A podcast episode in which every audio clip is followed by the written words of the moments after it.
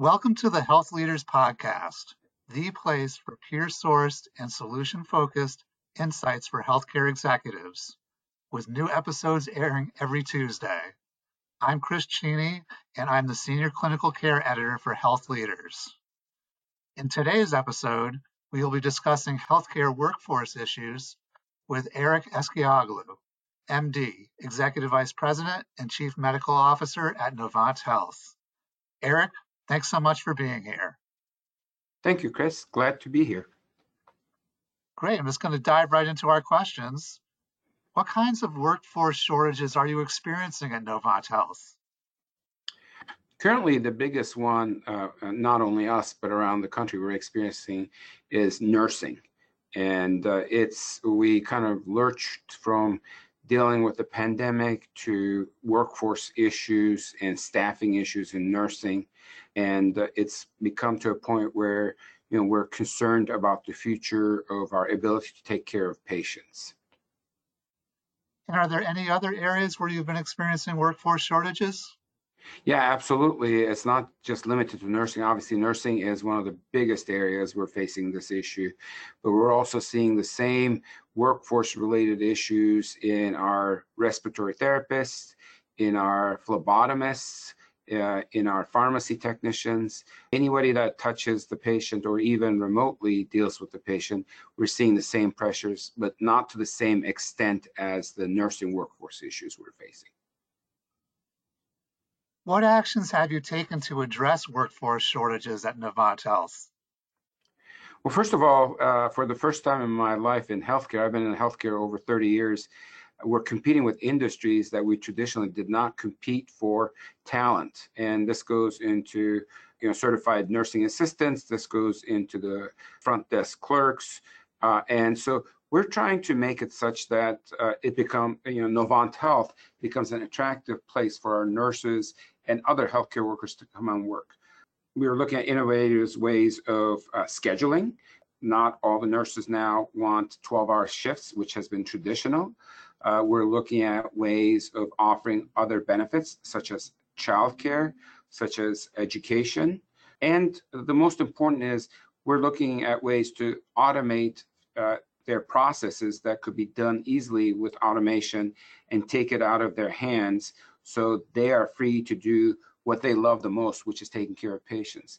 If you look around the country, Chris, approximately, you know, in a nurse's day, about 50% of the nurse's job is documentation. That's a huge burden, heavy burden. Another 20 to 25% is hunting and gathering equipment, medications, patients' needs, and they barely get to spend about 25% of the time uh, by the bedside taking care of the patient. And our nurses trained to do the last latter part. They want to take care of the patients. That's what they love to do. That's what they're really good at. So our job as healthcare executives is automating a lot of these processes, including documentation, so that we take the heavy burden off of the nurses' shoulders and let them do what they do the best, which is taking care of our patients. Over the long term, what are your expectations for workforce shortages? Yeah, Chris, I think we're looking at the demographics, and uh, that is looking scary, not just for healthcare, but overall workforce uh, uh, participation. When you look at it, millennials are 28% less than the baby boomers, and Gen Zers are 18% less than the millennials. So we're looking at a shrinking pool of people available to work over the next decade or so. And, you know, the other aspect is you know, trying to figure out how to fight for this talent because we'll be fighting for the same talent that other healthcare systems and now increasingly other industries are fighting for. And where do you see that going? You know, how is that going to affect you as an organization? We're going to have to make the place more attractive and we're going to have to offer more flexibility. Uh, some of the nurses may want to work only four hours a day or six hours a day rather than the traditional 12 hours a day. And then we're all going to also have to offer more benefits uh, uh, besides just healthcare and retirement. But these benefits, innovative benefits that we're looking at with our chief nursing officer includes uh, childcare, includes uh, helping defer the education costs, uh, leadership opportunities, growth areas within our health system. So these are all going to be part of the package. And, you know, look, uh, financial part is a very big part of why people choose their job. But the next big part is why they want to come to work and how they enjoy coming to work. And that's what we're going to focus on, uh, obviously, besides the financial part. Great. Besides other health systems, with what other industries are you competing for talent? A myriad of industries, especially, uh, you know, when you look at nursing, we're competing with uh, biomedical and biotechnology companies where nurses are taken away from the bedside and they go into more the clinical and research areas, but not direct patient care. We're also competing with non-traditional companies such as, uh, interestingly enough, Target or Walmart, who have raised their hourly rate similar to our entry rates at most health systems, but they're also offering more benefits too. So this is something I've never seen before in my life in healthcare. Uh, but this is not going to be a one-off thing, Chris. This is going to continue evolving in this direction. So the traditional days where we only compete with other health systems for healthcare talent is pretty much out the window. Now we're going to have the much bigger lens and bigger competition in mind when we look for talent. What are the implications of that now you're competing with other in- industries? What does that mean for you?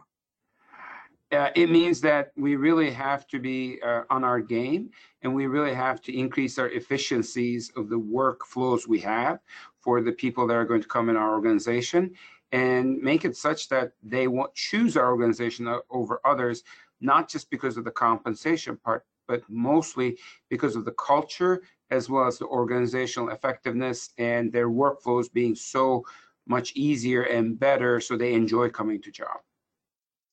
And finally, how has the work life outlook of millennials and Gen Z affected your approach to the healthcare workforce?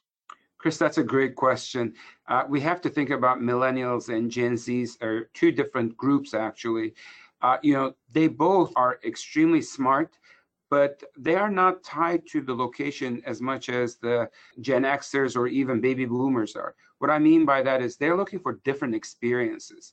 They're looking for changing jobs maybe every couple of years, but still being the best in what they do.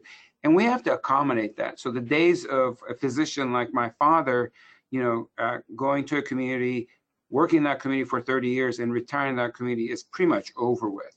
At this point, we need to address the needs of the millennials. And what they're looking at is you know, being able to have a good work-life balance, but also being able to have a workplace where they enjoy coming and even changing their workplace. So we're looking at op- options within our system, how we can even maybe have our millennial or Gen Z nurses, physicians, if they want to change a location, we have a vast array of hospitals in different markets within the Carolinas. If they want to change that every so often, we'd be open to that. And anything else that you can do to retain millennials and Gen Z?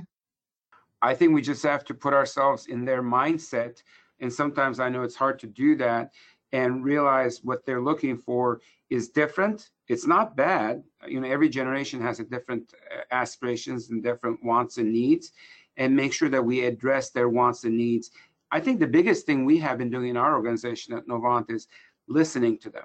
Listening is the most important, listening to what they want and how they want it. Otherwise, we can't put a one size fits all model to everybody.